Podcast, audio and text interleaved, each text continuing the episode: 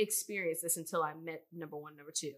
That if it's a DA, you're going to his place, or there's just like a he just Ubers over to your place. Not even Uber, but- make a drive. If, yes, if he has a car. Oh my goodness, I'm assuming the nigga doesn't have a car.